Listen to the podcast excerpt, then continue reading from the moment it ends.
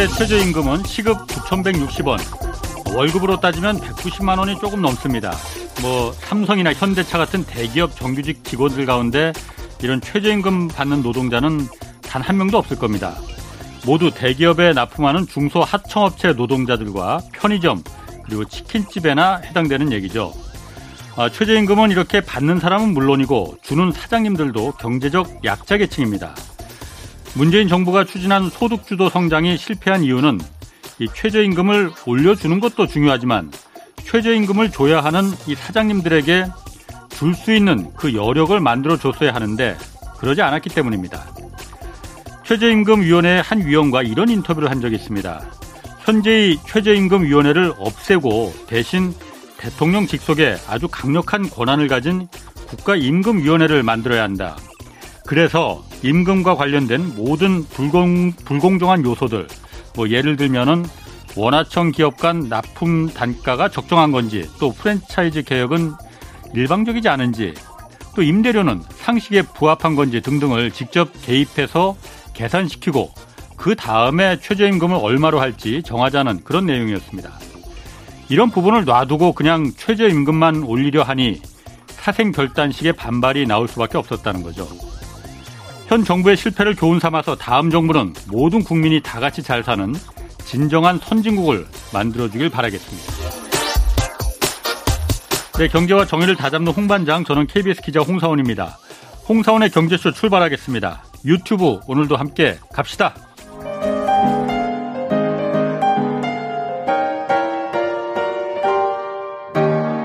대한민국 최고의 경제 전문가와 함께 합니다. 믿을 만한 정보만 쉽고 정확하게 전해드립니다. 홍사운의 경제쇼. 네, 지난해 유엔에서 이제 한국을 개발 도상국에서 선진국으로 공식적으로 격상을 시켰습니다. 그런데 요 우리는 진정한 선진국이 이거 된 걸까요? 어, 바로 한 달 전에 나와서 이 뜨거운 울림을 주셨던 어, 눈 떠보니 선진국 이 책의 저자 박태웅 한빛미디어 의장 한 번 더 모셨습니다. 안녕하세요. 안녕하십니까? 반갑습니다. 반갑습니다. 뭐 지난 1월 28일이었어요. 그때 네. 어, 박 의장님 출연하셨을 당시에 제가 이제 금과 옥조 같은 말씀이라고 제가 했었잖아요. 예, 예. 그 기억하시죠? 네. 어, 그때 어쨌든 청취자 반응이 정말 뜨거웠어요. 그래서 아. 이제 다시 한번 이렇게 모셨으니까 네. 오늘도 좀 잘 부탁드리겠습니다. 고맙습니다. 자, 지난 방송 못 들으신 분들 그래도 많이 있으십니다. 네, 그래서 네. 간략하게 한국을 어, 선진국이 되겠다는데 눈 떠보니 선진국이라고 칭했던 그 이유가 뭔지 간단하게 먼저 그거부터 좀 설명을 좀 해주시죠. 네, 그거 하기 전에요. 예. 지난 방송에서 우리가 카페에 자리를 잡는다고 비싼 노트북을 그냥 놔두고 간다. 예. 택배 물건들이 아파트 복도에 막 어질러져 있어도 아무도 안 집어간다. 예. 그랬더니 홍 반장님께서 그래서 한국이 그만큼 신뢰 자본이 두텁게 쌓여 있는 사회다. 그랬, 네. 더니 홍 반장께서 아, CCTV 그건 혹시 CCTV 많아서 어, 그런 거 어, 아니냐. 어. 그래서 제가 확인을 해봤어요. 예, 예. 그 영국의 기술 전문 매체 Comparitech이 2020년도에 예. 조사를 했는데 예. 전 세계에서 인구가 가장 많은 대도시 150개를 조사를 음, 했더니 예. 서울이 44위를 차지했어요. 1등 아, 아니에요, 우리나라가? 네. 서울이? 베이, 징 아. 1등, 아하. 샹하이가 2등, 그렇군요. 런던이 3등인데요. 아하. 베이징이 115만 대, 예. 런던이 62만 음. 대인데 서울이 몇 대나 될 것 같습니까? 44위면은 글쎄 뭐 한 10, 10만 대는 넘겠죠. 어, 당연히. 서울이 4만 883대예요. 아, 그래. 그거밖에 안 돼요? 그러니까 런던의 6.6%. 아, 어쨌든 그래서 그만큼 신뢰 자본 때문이다. 그게 CCTV만 감시하는 그렇죠. 눈이 많아서가 아니라 만약 CCTV였으면 예. 베이징이나 샹하이나 런던에서도 예. 좀 도둑이 없고 예. 택배를 복도에 알겠습니다. 네네. 그럼 눈 떠보니 선진국이라고 말한 그 이유부터 간단하게 좀 짚고 그 넘어갈까요? 눈 떠보니 네. 선진국이라는 게 그 사실 바이런 시인의 그 말을 인용한 건데요. 바이런 예. 시인이 눈 떠보니 셀럽이 돼 있었다 이런 말을 한 적이 있죠. 예. 그것 같은데 우리가 세계 최고의 후발 추격국으로 급성장을 해왔는데 예. 예. 그래서 몸집이 얼마나 커졌는지를 스스로도 깨닫지 못하고 있다가 음. COVID 19라는 세계적인 대환난을 맞아가지고 전 세계와 함께 스스로도 확인을 하게 된 거죠. 음. 아, 우리가 이 정도 수준이었나? 예. 근데 이게 사실은 그 COVID 19를 얼마나 잘 대응을 했느냐, 혹은 GDP가 세계 10위가 될 때까지 우리가 모르고 있었구나 정도가 아니었어요. 예. 봉준호 감독이 아카데미상을 타고 음. BTS가 한국말로 빌보드 차트를 점령하고 올해만 보더라도 오징어, 음. 지옥, 지금 우리 학교는 같은 것들이 나오면 너무 당연하게 그 넷플릭스 그날 아니면 그 다음 날전 예. 세계 1위를 하잖아요. 예. 오징어 같은 경우는 전 세계 모든 나라를 털어서 가장 힘들다는 인도까지 합쳐서 1등을 했어요. 예. 발리우드의 나라에서. 그러니까 소프트 파워까지도 세계적인 수준이었다는 것을 알게 된 거죠. 예. 그야말로 눈떠보니 전진국이었어요. 아. 근데 사실은 바람처럼 앞만 보고 달려온 그만큼 빠트린 것들, 건너뛴 것들이 많았습니다. 예. 또 한편으로는 후발 추격으로서는 굉장히 근사한 전략과 태도지만 예. 선진국으로서는 더 이상 유효하지 않은 전략과 태도들도 있어요. 아하. 그러니까 빠트린 것, 건너뛴 것을 채워 넣고 예. 더 이상 적절하지 않은 전략과 태도를 고쳐야 되는 음. 그런 과제가 우리 앞에 남아 있는 거죠. 음, 그래야 진정한 선진국이 될 수 있다. 그렇습니다. 음, 그럼 지금까지는 아직 진정한 선진국은 아니라는 얘기잖아요. 네, 해야 될 일이 많다고 어. 생각합니다. 그 중에 오늘 좀 교육 얘기 좀 해보겠습니다. 네네네. 네, 네. 교육 저도 관심 많고 네. 어, 뭐 교육에 대해서 나름대로 그러니까 저도 그러니까 다큐멘터리 취재하면서 어. 저 나름대로 얘기야말로 그 철학을 가진 것도 좀 있어서 오늘 좀 그 얘기도 좀 해보려고 하는데 일단 그 의장님 그 생각에 우리 어쨌든 지금 그 현대 사회가 지금 AI라는 이 4차 산업혁명 데이터 AI 이 혁명기를 지금 이제 막 맞이하고 있는 거잖아요. 네. 여기에 맞게끔 교육 체계가 좀 돼야 되는데 그게 안 되고 있다라고 지금 책에서도 좀 지적한 걸 제가 봤어요. 네네네. 네, 네. 어떤 의미인 건지 한번 좀 얘기 좀 해주시죠. 그 많은 경우에 과거의 성공이 예. 미래의 걸림돌이 될 때가 많아요. 예. 지금까지 이렇게 잘해왔는데 왜? 음. 특히 그게 크게 성공을 했을수록 관성이 커집니다. 예. 그런 걸 굉장히 많이 하고 있는 나라가 일본인데요. 음. 이를테면 코로나 환자 집계를 지금도 팩스로 받아서 손으로 쓰고 있지 않습니까? 예, 예. 거기다가 인장 하나를 없애지 못해가지고 전자결제로 네. 못하고 인장을 찍는 로봇을 만들고 음, 예. 그러고 있단 말이죠. 예. 그 우리는 세계 최고의 후발 추격국이었습니다. 그러니까 산업화 시대에 정말 누가 보더라도 모범생이었죠. 예. 그 산업화 시대의 대표적인 모토가 규격화, 표준화, 대량 생산입니다. 음. 교육도 정확히 여기에 맞춘 형태로 이루어졌어요. 그러니까 예. 산업화 시대에 필요한 인재들을 대량으로 예. 표준화해서 규격화해서 공급하는 데 맞춰져 있었던 거죠. 예. 그러니까 여기 정답이 있으니 이것을 외워라. 예. 주입식 암기 교육이었어요. 예. 창의력이 부족한. 예. 이런. 경우에는 사당 오락 이런 말들이 진리로 받들어지게 됩니다. 그러니까 4시간 자면 떨어지고 붙고 5시간 자면 아, 떨어지고. 아, 그렇지. 그 사당 오락. 예, 예. 아. 뭐 나중에 삼당 사락이란 말까지 갔는데요. 그렇게 예. 하면 사람이 죽죠. 예.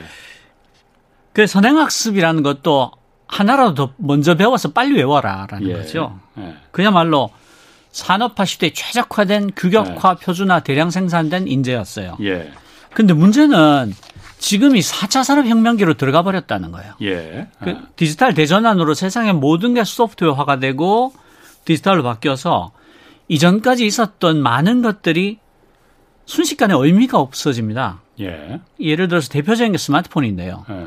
스마트폰이 이 세상에 나온 게 2007년도입니다. 예. 예. 한국은 2년 늦게 와서 2009년도 12월에 왔어요. 예. 그런데 지금 우리가 스마트폰이 없는 세상을 상상할 수가 없지 않습니까? 그렇죠. 그런데 스마트폰이 나와가지고 카메라만 없앤 게 아니라 디지털 카메라 자체를 산업이 사라지게 만들고 있고요. 예. MP3 플레이어라는 것도 없어져 버렸죠. 음. 팩스도 그렇고 스캐너도 그렇고 예. 정말 많은 것들이 사라지고 있단 말이에요. 예. 그러니까 만약에 학교에서 그 옛날 기계들 예. 조작하는 법을 열심히 배워서 외워서 나왔다면 예. 나오고 보니까 기계가 없어졌네 이렇게 되는 거죠. 예. 그러니까 어떤 의미인가 하면 아이들이 공교육 기간 동안 음. 어떤 것을 배우더라도 남은 인생의 대부분을 평생에 본 적도 들은 적도 없는 것을 가지고 먹고 살게 된다는 거예요. 음. 인터넷이 네. 나온 게 93년도거든요. 그렇죠. 네. 근데 지금 세상에 인터넷 없이는 1g도 못 움직이잖아요. 예. 그러니까 그만큼 변화가 빨라져서 예. 무엇을 배우든 간에 남은 생의 대부분을 평생 본 적도 들은 적도 없는 일을 하면 살아야 되는데 예. 학교는 여전히 산업화 시대에 가장 잘 적응할 수 있도록 가르치고 있는 거예요. 음. 산업화 시대에 가장 적을 적응할 수 있는 그것만 지금 가리키고 있더라. 네네. 네. 이창 AI 시대, 데이터 혁명 시대, 4차 산업 혁명 시대 맞는 걸 지금 안 가리키고 있다. 그렇죠. 뭘 가리켜야 되는 겁니까 그러면은? 그 몇 가지를 어. 얘기하고 싶은데요. 네. 우선은 그 제가 늘 드리는 말씀인데 교육은 예. 당뇨병에 걸린 사람의 아픈 발가락과 같아요. 예. 그러니까 당뇨병이 심해지면 예. 발가락이 썩거든요. 예. 아. 그러면 물론 대증요법으로 항생제도 투입하고 연고도 발라야 되지만 그걸로는 발가락 썩는 거를 낫게 할 수는 없습니다. 근본적인 당뇨병을 고쳐야 되거든요. 예. 그러니까 우리가 왜 입시지옥이란 말을 하게 됐냐면 예. 이 세상이 지옥 같아서 그렇습니다. 그러니까 사회적 안전판이 너무나 부실해서 예. 이건 조금 이따 뒤에 다시 말씀드리고 하고요. 그러니까 제가 말씀드리고 싶은 요지는 교육 하나만 고쳐서 될 수는 없다. 예. 사회 전체를 지옥이 아니게 만들어 줄 때만이 비로소 입시 지옥이 아니게 될 수 있을 거다. 예. 이 말씀만 드리고요. 그러니까 그 이렇게 모든 것이 불확정한 것, 불확정성인 뉴노말인 이런 시대에 교육은 무엇을 가르쳐야 되냐? 예. 딱 하나만 가르쳐야 된다라고 한다면 예. 무언가 새로운 것이 나타났을 때 네. 혼자서 그것을 공부해서 익히는 능력을 길러줘야 한다. 그러니까 음. 혼자서 공부할 수 있는 능력을 길러주는 게 4차 산업혁명 시대에 교육이 할 수 있는 가장 훌륭한 일이다. 예. 왜냐하면 스마트폰이 나타나기 전에요. 그러니까 스티브 잡스가 아이폰을 내놓기 전에 세상에서 어떤 뛰어난 천재도 스마트폰을 불러올 변화에 대해서 선행학습을 시켜줄 도리는 없습니다. 그렇죠. 모르는데. 모르는데. 네. 그러니까 교육에서 어떤 확정된 지식이나 예. 구체적인 정답을 아이들에게 더 이상 암기시킬 방법은 없어진 거예요. 예. 예. 그러니까 불확정성만이 유일한 유노말일 때 어떤 새로운 것이 나타나더라도 혼자서 그것을 찾아서 예. 탐구하고 조사하고 연구해서 익히고 내 것으로 만들 수 있는 공부하는 능력을 길러주는 게 예. 학교가 유일하게 할 수 있는 일이다. 예. 그리고 두 번째는 그 새로운 것이 밑도 끝도 없이 나타나니까 예. 그리고 소셜 미디어가 너무나 크게 넘치니까 예. 정보가 모자란 게 아니라 너무 많아요. 그러니까 이런 것들이 나타날 때 반성적 사고, 성찰적 사고를 할 수 있는 능력을 길러줘야 됩니다. 어떤 것이 의견이고 어떤 것이 사실인가, 예. 어떤 것이 진실인가를 음. 판별하고 구분할 수 있는 능력을 길러줘야 됩니다. 그렇지 않으면 남이 던져주는 의견들 을 밑도 끝도 없이 따라가서 남의 생각대로 살게 돼요. 음. 세 번째로는 AI 교육이라고 하지만 초중등학교에서는 AI 교육이고 소프트웨어 교육입니다. 구분하기는 어려워요. 예. 그런데 소프트웨어 교육은 컴퓨팅적 사고력을 길러주는 건데 컴퓨팅적 사고력이 뭐냐면 논리적인 사고력이나 수학적 사고라고 말할 수 있어요. 예. 왜 이걸 수학적 사고라고 부르냐면 컴퓨터란 게 결국 이진법으로 돌아가지 않습니까? 예. 0하고 1이란 말이에요. 예. 그러니까 0하고 1 외에 다른 것을 집어넣으면 튕겨내요.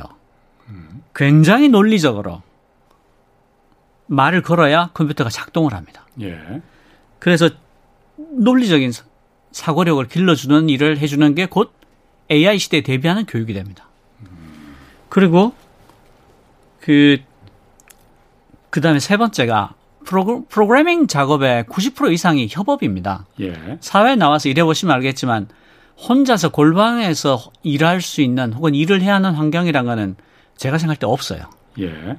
다 협업이거든요. 예. 협업이기 때문에 남의 말을 정성껏 경청하는 것. 예. 그래서 이해한 다음에 논리적으로 내 의견을 전달하는 것. 예. 이걸 길러주는 게 AI의 필수적인 역량이 됩니다. 음. 소프트웨어 교육에. 예. 왜냐하면 혼자 한 일이 없으니까. 아. 그리고 흔히 이제 소프트웨어 개발할 때 디버깅을 한다, requirement specification을 한다, 유저 시나리오를 쓴다, 알고리즘을 만든다 이런 얘기를 하는데요. 하나씩 짚어보면 예. 디버깅이란 게 문제를 의식하고 발견해서 중요한 오류를 찾는 게 디버깅입니다. 그 다음에 상대 요구를 듣고 관찰해서 세밀하게 이해하는 것이 요구사항 명세를 작성하는 겁니다. 예. 예. 있을 수 있는 경우를 생각해서 그 경우들을 다 써보는 거. 그게 사용자 시나리오입니다. 그리고 반복되는 일들이 있을 때 그 일들에서 공통점을 찾아내서 자동화할 수 있는 것. 그게 알고리즘을 만드는 겁니다. 그러니까 코드를 반드시 가르치고 코딩하는 법을 가르치지 않더라도 예. 아주 논리적인 사고를 할 수 있게 하고 예. 경청하고 문제를 의식하고 발견해서 오류를 찾아낼 수 있게 하고 반복되는 일들에서 공통점을 찾아내게 하고 상대의 요구를 듣고 세밀하게 관찰해서 이해하게 하고 이런 것들이 다 사실은 소프트웨어 교육이고 AI 교육이 되는 거예요. 음. 그런 일들을 몸에 잘 익혀놓으면 네. 나중에 코딩을 배울 때 다른 사람들보다도 디버깅도 쉽게 할 수 있고 requirement specification도 훨씬 잘 쓸 수 있고 user 시나리오도 상상력을 갖춰서 빠짐없이 쓸 수 있고 반복되는 것들을 찾아서 자동화하는 알고리즘도 훨씬 쉽게 뽑아낼 수 있는 거거든요. 그러니까 그냥 좀 지금 어렵게 말씀하시지만은 네. 쉽게 말해서 아이들이 네. 자기 스스로 생각할 수 있는 논리적으로 뭔가를 탐구할 수 있는 그런 능력을 그렇습니다. 교육을 해야 되는데 그렇습니다. 지금 그게 안 된다는 거잖아요. 네. 왜냐하면 그게 입시에 안 나오거든요. 그러니까 제가 지금 그 묻고 싶은 게 그거거든요. 네. 왜냐하면은 입시에 안 나오니까 부모들이 그걸 싫어하고 네네. 아이들도 원하지 않습니다. 그렇습니다. 왜냐하면은 우리 사회가 너무나 잘 알고 있거든요. 네. 그런 거 하면은 내가 좋은 대학을 못 가고 그렇습니다. 좋은 대학을 못 가면은 넥타이면은 좋은 직장에 못 간다. 네. 여름에 에어컨 나오는 직장에서 그렇죠. 일하려면은 좋은 대학을 무조건 가야 된다. 맞습니다. 라는 게 너무나 학생들도 잘 알고 있을 뿐만 아니라 네. 우리 부모들이 더더군다나 잘 알고 있지 않습니까? 그렇습니다. 근데 그게 이렇게 부모와 학생들이 주체가 되는 부모와 학생들이 그걸 원하 잘 알고 있고 그렇게 그런 교육은 원하지 않는데 네. 그게 가능하겠습니까? 그럼 그런 교육을 그냥 암만 우리가 여기 그 해야 된다 해야 된다 한다고 하더라도 제가 앞에 말씀드렸듯이 교육이 당뇨병 환자의 썩어가는 발가락을 말한 게 정확히 그런 뜻입니다. 예. 입시를 아무리 바꾼들 이 환경이 그대로 있다면 예. 그건 오징어 게임에서 게임 종류를 바꾸는 것과 그렇죠. 같아요. 그걸 농구로 해서 사람을 탈락을 시키든 예. 축구로 탈락을 시키든 배구로 탈락을 시키든 탈락하면 죽는다는 건 똑같거든요. 예. 입시제도 안만 바꿔도 그건 네. 절대로 바뀌어지지 않습니다. 그러니까 뭔가 않습니다. 하면 우리가 굉장히 부자 나라가 됐어요. 예. 그럼에도 불구하고 돈을 어떻게 써야 될지를 몰라요. 그래서 이를테면 사회적 안전판을 구축하는 데 들어가는 예산을 얼마나 쓰고 있냐면 OECD에서 우리나라가 꼴찌에서 4등입니다. 예. 그러니까 전체 예산의 12% 정도를 복지 예산에 쓰고 있는데 우리보다 더 적게 쓰는 나라가 세 나라밖에 없어요. 한심한 겁니다. 그러니까 음. 이게 탈락하면 죽으니까. 그래서 제가 이제 강연을 하러 가보면 중학교나 고등학교에 가서도 제가 아이들한테 꼭 물어봅니다. 예. 너희들 중에서 정말 공부를 너무너무 하고 싶어서 대학교를 음. 가야 되는 사람 손을 들어보라. 예. 한 명도 안 됩니다. 예. 그, 그래서 중학생들한테 물어봐요. 그럼 대학교를 왜 갈라 그러는데 예. 그럼 애들이 뭐라 그러냐면요. 먹고 살라고요. 그래요. 네. 애들도 이게 그 애들 다 필요할 할 필요 없습니다. 네, 그렇습니다. 네, 그러니까, 우리 사회가 그렇게 만든 거예요. 네. 그러니까 최소한 OECD 평균 수준이 한 예산 20% 정도 쓰는 건데 그 정도라도 쓸 때. 예. 그때 비로소 애들이 아, 내가 여기서 탈락해도 죽지 않는구나. 예. 그러니까 그때 비로소 나는 무엇을 할 때 가장 즐거운가? 나는 어떤 사람이지를 되돌아볼 수 있게 되고 자기 적성을 생각하게 되고 자기 취미를 생각하게 되고 그래서 자기가 정말 좋아하는 음. 일을 하면서 하는 게 행복하다는 것을 이해하고 그러니까 교육을 고치고 싶으면 발가락이 썩어갈 때 당뇨병을 고쳐야 되듯이 교육을 고치고 싶으면 우리 경제 수준에 걸맞는 사회적 안전판을 갖춰야 되는 겁니다. 그 박 기자님, 저 제가 그 부분은 아 저도 좀 의견이 있습니다. 아까 말했듯이 네네네. 네, 네. 제가 교육, 노동, 임금 이런 취재를 제가 오래 했었기 네. 때문에 제가 제 나름대로 그 내린 결론은 그때 뭐였냐면은 왜냐면 우리가 단적으로 독일의 애들, 네. 미국의 애들, 캐나다의 애들, 덴마크의 아이들을 똑같은 청소년들을 한번 우리하고 비교를 해보자고요. 네네. 상대적으로 우리가 봤을 때 걔네들이 실질적으로 굉장히 행복한 청소년기를 보내는 것 같아요. 그렇습니다. 우리 애들은 그 시기에 똑같이 똑같은 나이에 운동하고 뛰어놀아도 체력을 그때 충분히 길러야 될 그 시점에 그렇습니다. 컴컴한 골방에 앉아서 새벽 아까 3당 4랑 뭐 그 얘기 하셨잖아요. 네, 네, 네. 얼마나 비극적인 일입니까? 너무 끔찍하죠. 그렇죠. 그러면은 덴마크의 청소년들이 독일의 청소년들이 그 학부모들은 우리 애들은 그럼 공부 뭐 못해도 괜찮아. 뭐 이래서 그런 선한 DNA를 갖고 있기 때문에 그런 거냐? 그거 아니거든요. 그거 아닙니다. 네. 그럴 리가 왜냐면은 없죠. 왜냐면 아이들이 자기가 좋아하는 일을 하고 자기가 좋아하는 정말 공부를 정말 하고 싶다면 수학, 영어 이런 것 하기 싫은가 억지로 학원에 등 떠밀려서 가지 않고 하게 돼도 그 일을 통해서 내가 충분히 학교를 졸업하고 먹고 살 수 있는 중산층 생활을 충분히 할 수 있다는 그 확신을 그 사회가 보장해 주면은 그렇습니다. 그거는 교육의 문제가 해결되는 거거든요. 네, 그래서 네, 네. 뭐 제가 잠깐만 더 얘기를 하면은 그때 제가 내린 결론은 우리 70년대부터 저 학교 다닐 때부터 수십 번도 더 입시 제도를 바꾸고 대학을 개혁하고 고등학교를 어떻게 해야 될지 논의해 왔잖아요. 그거 안 되잖아요. 안 됩니다. 교육의 문제는 교육 입시 제도를 바꾼다 해서 절대로 바뀌어지지 않습니다. 그렇습니다. 그 이후에 애들이 고등학교를 졸업하든 대학을 졸업하든 나가게 되는 노동시장, 왜곡된 임금 문제, 대학을 나와야만이 좋은 대학을 나와야만이 높은 임금을 받을 수 있다. 네. 내가 좋아하는 공부에서는 내가 좋아하는 일에서는 절대로 중산층 들어갈 수 없다라는 그렇습니다. 이걸 깨줘야 되거든요. 네네네. 네, 네. 덴마크와 청 독일의 청소년들이 그 행복한 시절을 보낼 수 있는 거는 내가 벽돌 좋아하면 벽돌 쌓는 일만 해도 자동차 정비만 하더라도 대학 나온 사람들 내 친구들보다도 더 많은 내가 돈을 벌 수도 있다. 열심히 땀을 흘려서 네, 일하면은. 그 확신을 그 사회는 보장해 주는 거죠. 그렇습니다. 저는 그게 돼야 된다고 예, 생각이 들어요. 정말 옳은 말씀입니다. 예. 그 죽지 않는다. 예. 그래서 우리 지금 지금 AI 얘기하다가 지금 여기까지 좀 그 왔는데 뭐 이것도 사실 중요한 얘기입니다. AI라는 게 사실은 기존의 우리 학교 정규 커리큘럼 학과 학교 그 교육 시스템에서는 지금 이게 지금 교육이 지금의 교육은 이게 안 된다는 거잖아요. 내가 정말 빠지고 싶어야지만이 그게 된다는 거 아니에요. 네, 네. 그러면은 어 이 AR AI라는 게 어쨌든 교육에만 문제가 되는 게 아니고 우리 사회 우리 경제 전체를 지금 전반적으로 다 범용적인 일종의 그 뭐라고 해야 되나요? 표준 같은 게 되고 있잖아요. 모든 네, 경제. 네, 네. 이 그러면 한국의 경제가 AI에 그이잘 적응을 할 수 있으려면은 교육의 문제도 있을 수 있을 것 같아요. 네. 다른 문제는 좀 어떻게 좀 그럼 그, 그 교육 문제를 하나만 더 말씀을 드리고 이제 넘어가면 예. 그 미국 같은 경우는 디지털 대전환기를 맞아서 STEM이라고 하죠. Science, Technology, Engineering, Mathematics를 해서 과학, 기술, 공학, 수학 쪽 지원자가 굉장히 크게 늘어요. 예.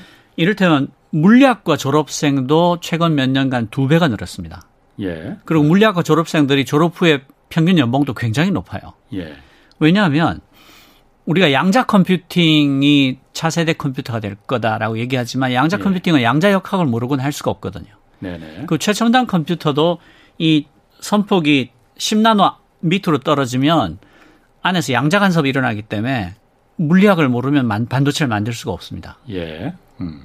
그런데 한국은 전체 대학 10곳 중에 7곳이 물리학과가 아예 없어요. 아, 그 요즘 그래요? 그렇습니다. 어. 물리학이 기본 중에 기본인데. 네. 월스트리트에서도 네. 가장 인기 있는 학과가 물리학과 수학과거든요. 예. 모든 게 수학으로 이루어지고 모든 게 컴퓨터로 이루어지는데 예. 컴퓨터의 대부분의 알고리즘들이 다 수학적인 기반을 갖고 있으니까 예. 그러니까 그, 어, 런 점들에서도 한국이 예. 정말 대비가 안 돼 있습니다. 어. 그걸로 여기까지로 교육을 얘기하고요. 그 다음에 이제 AI가 산업 전체에 음. 적용하는 범용 기술이 된 것 같은데. 예. 라는 이제 말씀을 하셨는데 이제 그게 뭔가 하면 AI에 대해서 먼저 잠깐 설명을 드리면 예. AI 인공지능이라는 건데 AI가 무슨 일을 하는데라고 질문을 했을 때 딱 한 문장으로 대답을 한다면 잠재되어 있는 패턴을 찾아주는 일을 한다라고 말씀드릴 수 있어요. 잠재되어 있는 패턴? 네. 이를테면 아. 예전에 이제 인공지능은 전문가 시스템이라 그래서 예. 가령 고양이를 인식하는 시스템을 만들고 싶다. 고양 예. 이미지를 보고 이게 고양이다. 그러면 온갖 고양이의 특징들을 다 넣었어요. 음, 귀는 뾰족하다, 예, 예, 털은 어떻다, 뭐 아, 콧수염 어떻다, 예, 막 집어넣었는데 어느 정도 점수까지는 가는데 그 이상은 안 가는 거예요. 예. 음. 예외가 너무 많아서. 예. 그래서 인공지능의 겨울이라는 게 찾아왔었어요. 안 예. 된다 이거. 그러다가 두 가지 계기로 인공지능이 크게 성공을 하는데요. 하나는 그 구글 긴마인드가 썼던 인공신경망 기법이 음. 굉장히 발달해서 브레이크스루 돌파구를 이뤄냈고 또 하나는 하드웨어가 너무 발달한 겁니다. 예. 그러니까 엔비디아의 GPU V100 같은 경우는 125 테라플롭스 계산을 하는데요. 1 테라플롭스가 1초 1조 번 연산을 합니다. 예. 그렇게 일주일 125조 원 어. 연산을 하는 거예요. 어. 엔비디아라는 회사가 만든 그 칩이 GPU, 칩이. 뛰어나다 이거죠. 네네네. 예. 그러니까 그 정도 계산을 하니까 어떤 일이 일어나냐면 GPT-3라고 지금까지 나온 것 중에 가장 뛰어난 인공지능 중에 하나인데 예. 얘는 그 아까 그 특징들을 음. 하나하나를 매개 변수라고 부르면 매개 변수를 1250억 개를 갖고 있어요. 예. 그 사람으로 할 수 없는 일이죠. 예. 근데 그 결과 잠재되어 있는 패턴이 있기만 하다면 다 찾아낼 수 있다가 된 거예요. 예. 근데 이제 인공지능 이거는 지 혼자서는 빛이 나지 않습니다. 예. 그냥 굉장히 잘 벼린 홈이나 낫 같은 거예요. 예. 농사를 할 때만 빛이 나요. 음. 그러니까 한국 경제가 얘를 어떻게 쓸 수 있냐 하면 AI 플러스 X라는 얘기를 하거든요. X가 뭐냐면 기간 산업이에요. 예.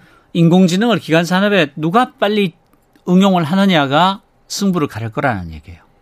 음. 포항제철이 굉장히 그 포스코가 굉장히 훌륭한 사례를 갖고 있어요. 이 얘기를 조금 하면 한국이 인공지능을 어떻게 도입해야 되냐의 실마리를 찾을 네. 수 있는데요. 그 2019년도에 세계 경제 포럼하고 맥킨지가 선정하는 등대 공장에 포스코가 뽑힙니다. 등대 공장이 뭐냐면 4차 산업혁명의 핵심 기술을 활용해서 세계 제조업의 미래를 이끄는 공장이다라는 뜻인데요. 이 음. 포스코가 어떤 일을 했냐? 세계 경제 포럼이 이렇게 설명합니다. 포스코가 철강 산업에서 생산성과 품질 향상을 위해 인공지능 기술을 잘 적용하고 있다. 또한 대학, 중소기업, 스타트업들과 협력 생태계를 구축해 상호 협력을 통해서 스마트 공장 플랫폼을 구축했다. 그게 등대 공장을 세운 이유다.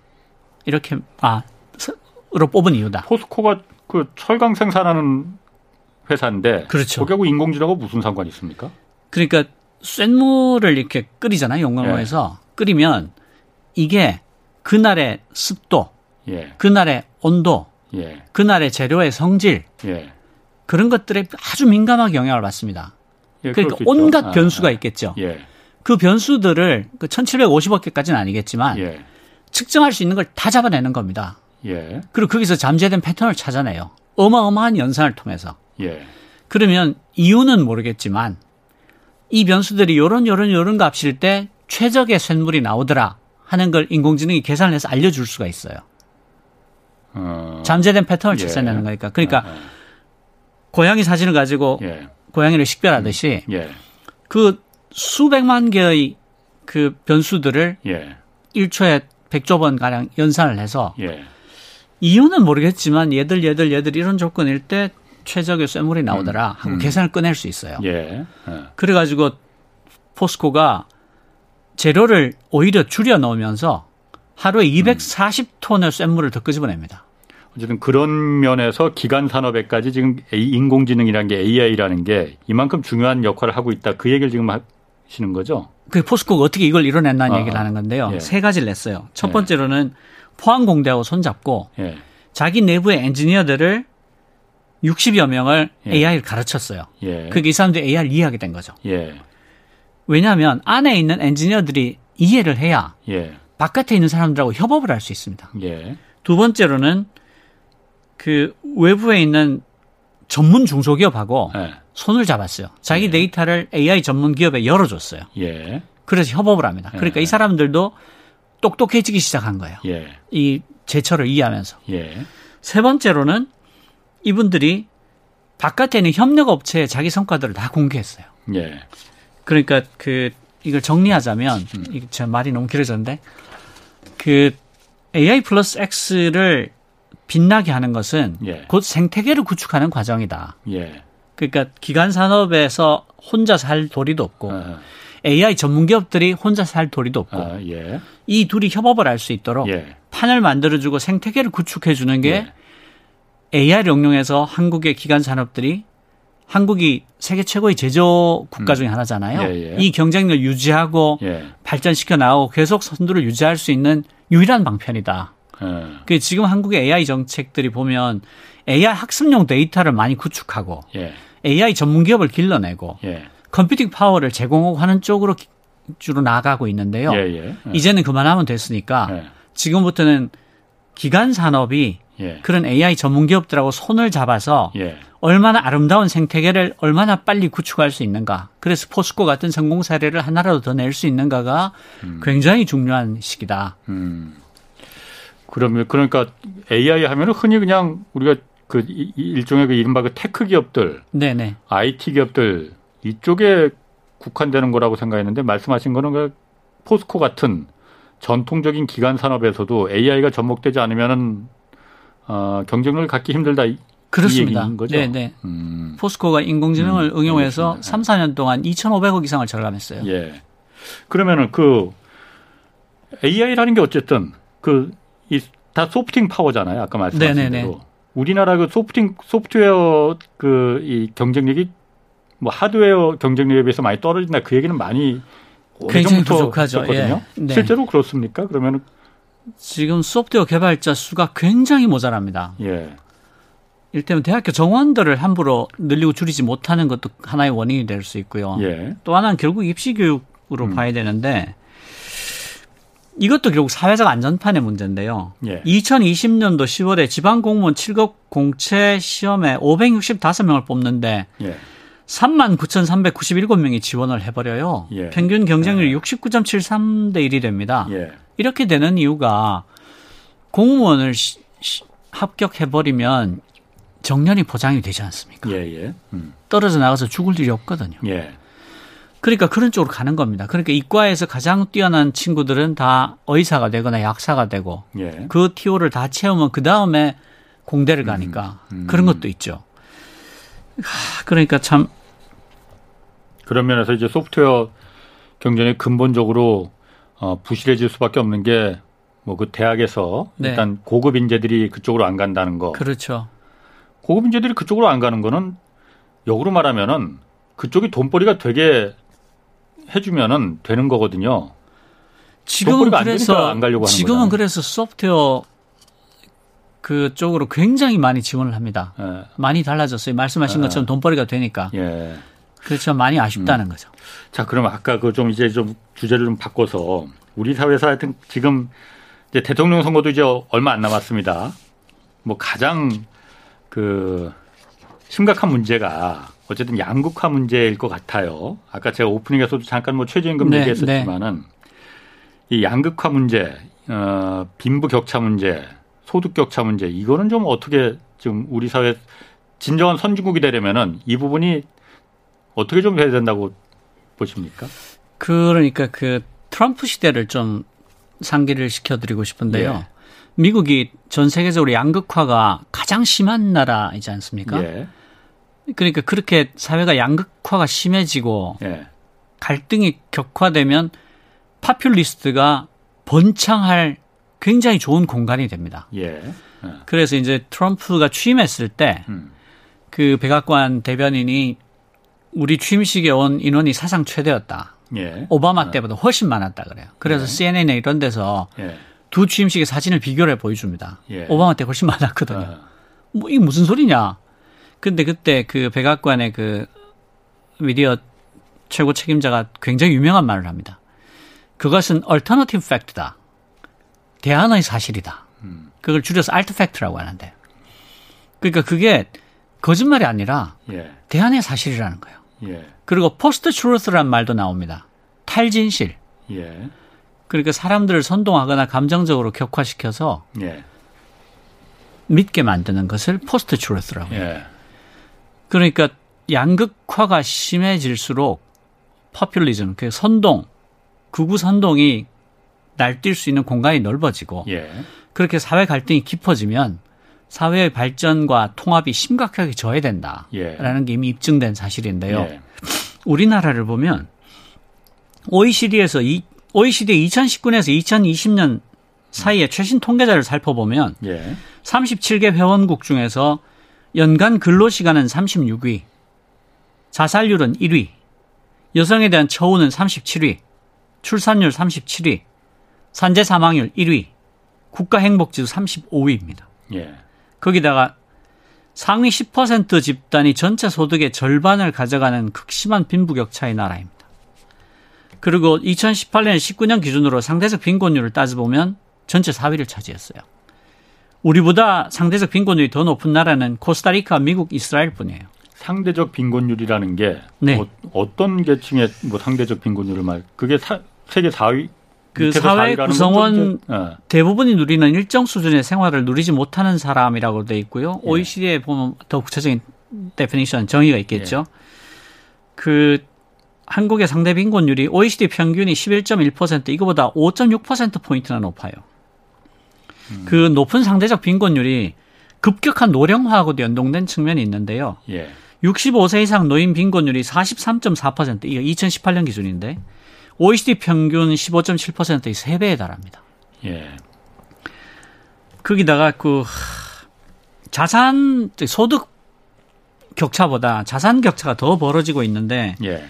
피케티 지수라는 게 있어요. 피케티 지수는 한 나라의 자산이 국민 소득의 몇 배에 해당하느냐를 보여주는 건데 예. 2019년도에 한국이 8.6입니다. 너무 숫자만 계속 하시면은 네. 이 사람들이 잘 그 기억에 그 귀에 안 들어옵니다. 이게 그냥 네. 그냥 전체적으로 그냥 그 일반적인 걸 한번 좀 얘기를 해 주세요. 그 전체적으로 그러니까 말씀 저희가 박사 논문을 쓰는 게 아니니까 네네네. 지금. 네. 아. 그, 그 근거를 말씀드리자고 하자 보니까 너무 이렇게 길게 갔는데 예. 양극화가 가장 급격히 진행되고 있는 나라 중에 하나다. 양극 우리나라가 네네네. 예. 왜 그렇게 된 겁니까 그러면은 우리나라가 뭘 잘못했길래 뭐가 잘못됐길래? 그러니까 후발 추격국으로서의 전략과 태도를 그대로 가지고 있었다라고 예. 말씀을 드렸었는데요. 예. 그러니까 그 유일한 지표가 GDP였던 겁니다. GDP 성장 네. 경제 성장이 얼마나 네, 네, 우리가 네. 거기에 사실 목매다른 거 사실이에요. 네. 국가가 잘 살아야지 그다음에 국민들도 잘 사는 거니까. 네, 그러니까 국가가 잘 살아야 국민이 잘 사는 건 맞는데 언제까지란 질문을 해볼 때가 된 거죠. 음. 언제까지 돈을 모으기만 할 건데. 예. 그 지난번 시간에도 제가 말씀을 드렸듯이 OECD도 그렇고 IMF도 그렇고 사실은 빈부격차 확대될수록 예. 경쟁 성장률이 경제 성장률이 지체된다. 예. 단일 변수로서는 빈부격차가 경제 성장에 가장 큰 영향을 미친다라는 예. 리포트가 2014년에 다 나왔지 않습니까? 예. 그걸 보더라도 지금 형태 그대로의 성장 일변도의 전략은 유효하지 않다. 예. 그리고 지금 끔찍한 갈등을 이미 부르고 부르기 시작했다. 음. 예.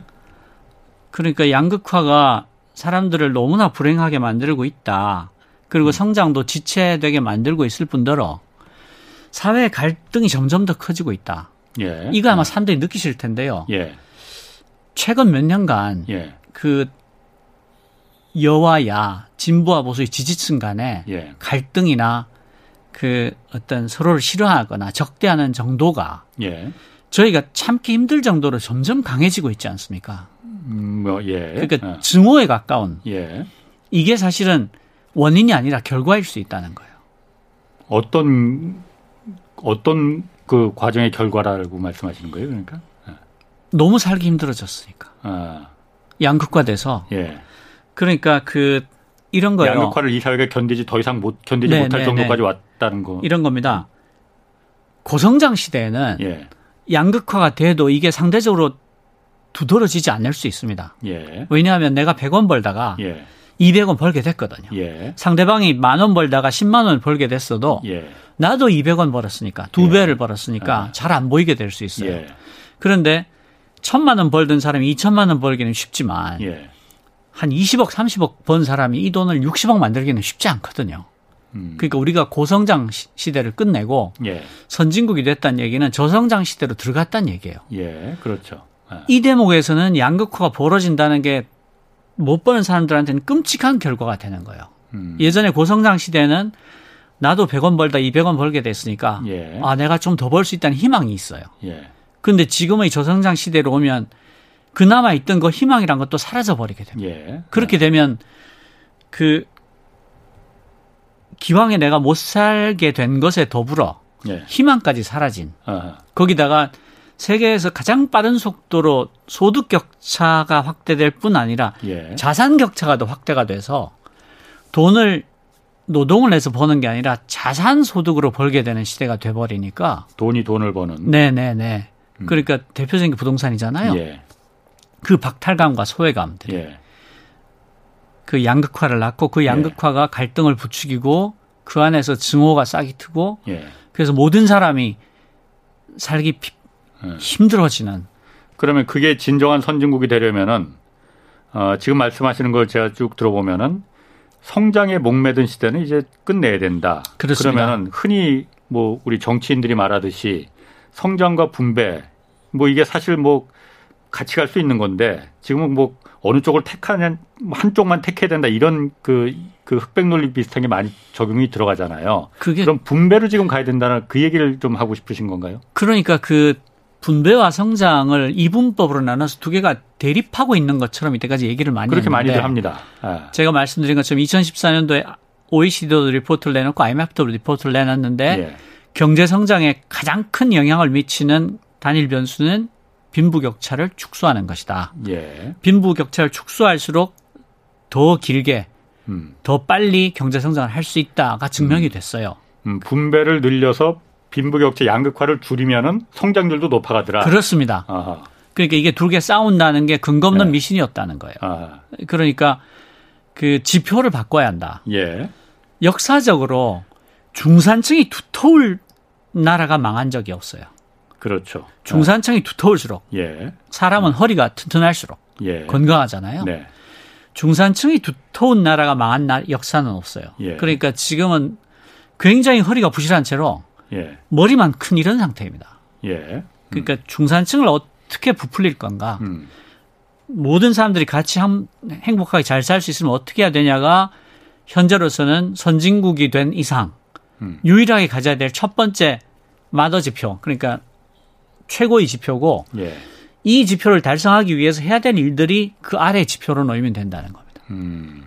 그러면은 오늘 제가 이제 그 박 기자님 모시고 그래서 그 오프닝에서 문재인 정부가 그걸 중산층을 두툼하게 하기 위해서 소득주도 성장을 정말 그 야심차게 펼쳤잖아요. 정책 기조로. 그 실패했지 않습니까? 아, 뭐 완전한 실패라고 보기는 어렵지만은 네네네. 아, 저는 실패했다고 봅니다. 그러니까 그 왜 실패했는지는 아까 제가 오프닝에서 말했듯이 인구 최저임금을 올려주는 것 뿐만이 아니고 줄 수 있는 여력을 좀 이분들한테 마련해 줬어야 되는데 똑같이 을과 을끼리의 싸움을 붙이면서 한쪽 을만 봐준 거 아니냐.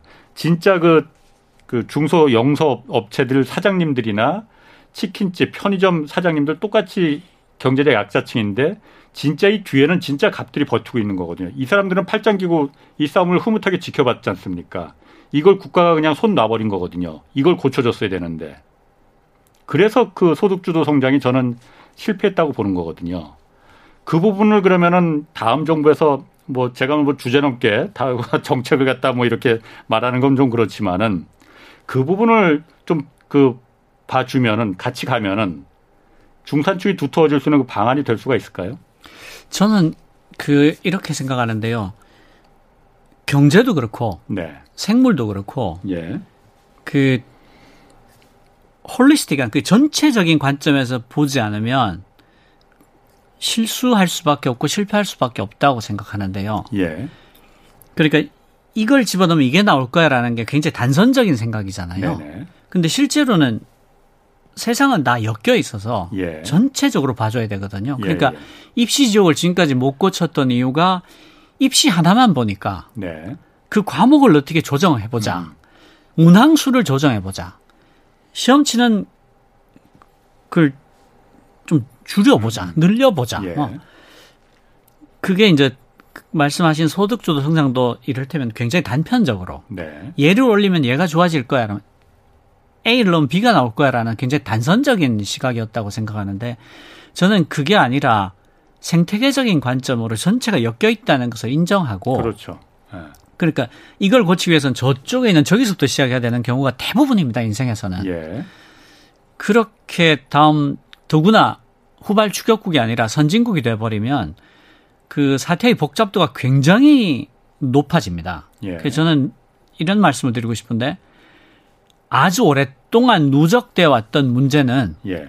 고치는데 그만큼의 시간이 걸린다. 음, 누적되는 만큼. 네, 그러니까 음. 암이 걸리면 완치 판정을 받는데 5년이 걸립니다. 예. 그것과 마찬가지로 온갖 이해관계가 엉켜, 얽혀 있는 어떤 문제들은 그 문제가 대단히 얽혀 있다는 걸 인정하고 예. 전체적으로 풀지 않으면 풀 수 없다. 자, 그러니까 조금 더 좀 구체적으로 네. 그러니까 지금 계속 말씀하신 게 중산층을 두툼하게 해야만이 진정한 선진국이 우리가 될 수 있는데 네, 지금 네, 네. 중산층이 굉장히 얇으니 예. 진정한 예. 선진국이 되지 않았다라고 지금 말씀하시는 네, 거잖아요. 그리고 이제 선거 얼마 안 남았으니까 네. 차기 정부에서는 네. 어떻게 해야만이 중산층을 좀 두툼하게 할 수 있는지 네. 그좀 팁을 좀 말씀해 주신다면은 아 그러니까 좀 생태계라기 생태락이 네. 좀 너무 펑퍼짐한 거 말고 긴 얘기를 긴 얘기를 할 수밖에 없는데 예. 그 이를테면 그 이런 겁니다. 사실은 전 국민의 합의를 끌어내지 못한 채로 어떤 대변화를 이뤄낼 수는 없어요. 예. 예. 그러니까 그 공론화 작업이 앞에 있어야 됩니다. 예. 우리가 지금처럼 이렇게 계속해서 지옥 같은 인생을 살고 살 수 있진 살 수는 없지 않느냐. 예. 우리 곳간에 이만한 돈이 있는데 예. 이 돈을 가지고 잘 써서 예. 같이 행복하게 살아봅시다. 예. 이걸 공론화를 해야 됩니다. 음. 그렇게 해서 사회적 대타협을 이끌어야 되는데 예. 이를테면 성장과 분배는 적대적으로 다투는 갈등 관계가 아닙니다를 인식을 시키고 그걸 합의를 하는 과정이 있어야 됩니다. 예. 그리고 분배를 해서 내수 경기를 활성화하고 예. 그게 경제 성장의 어떤 지지가 되고 예.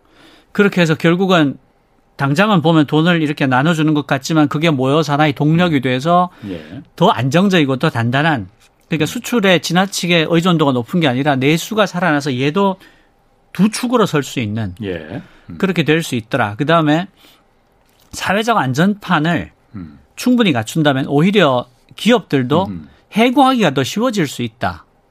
그러니까 해고에 따른 비, 음. 사회적 비용을 우리가 함께 사회적 안전판을 구축해서 만들어 준다면 예.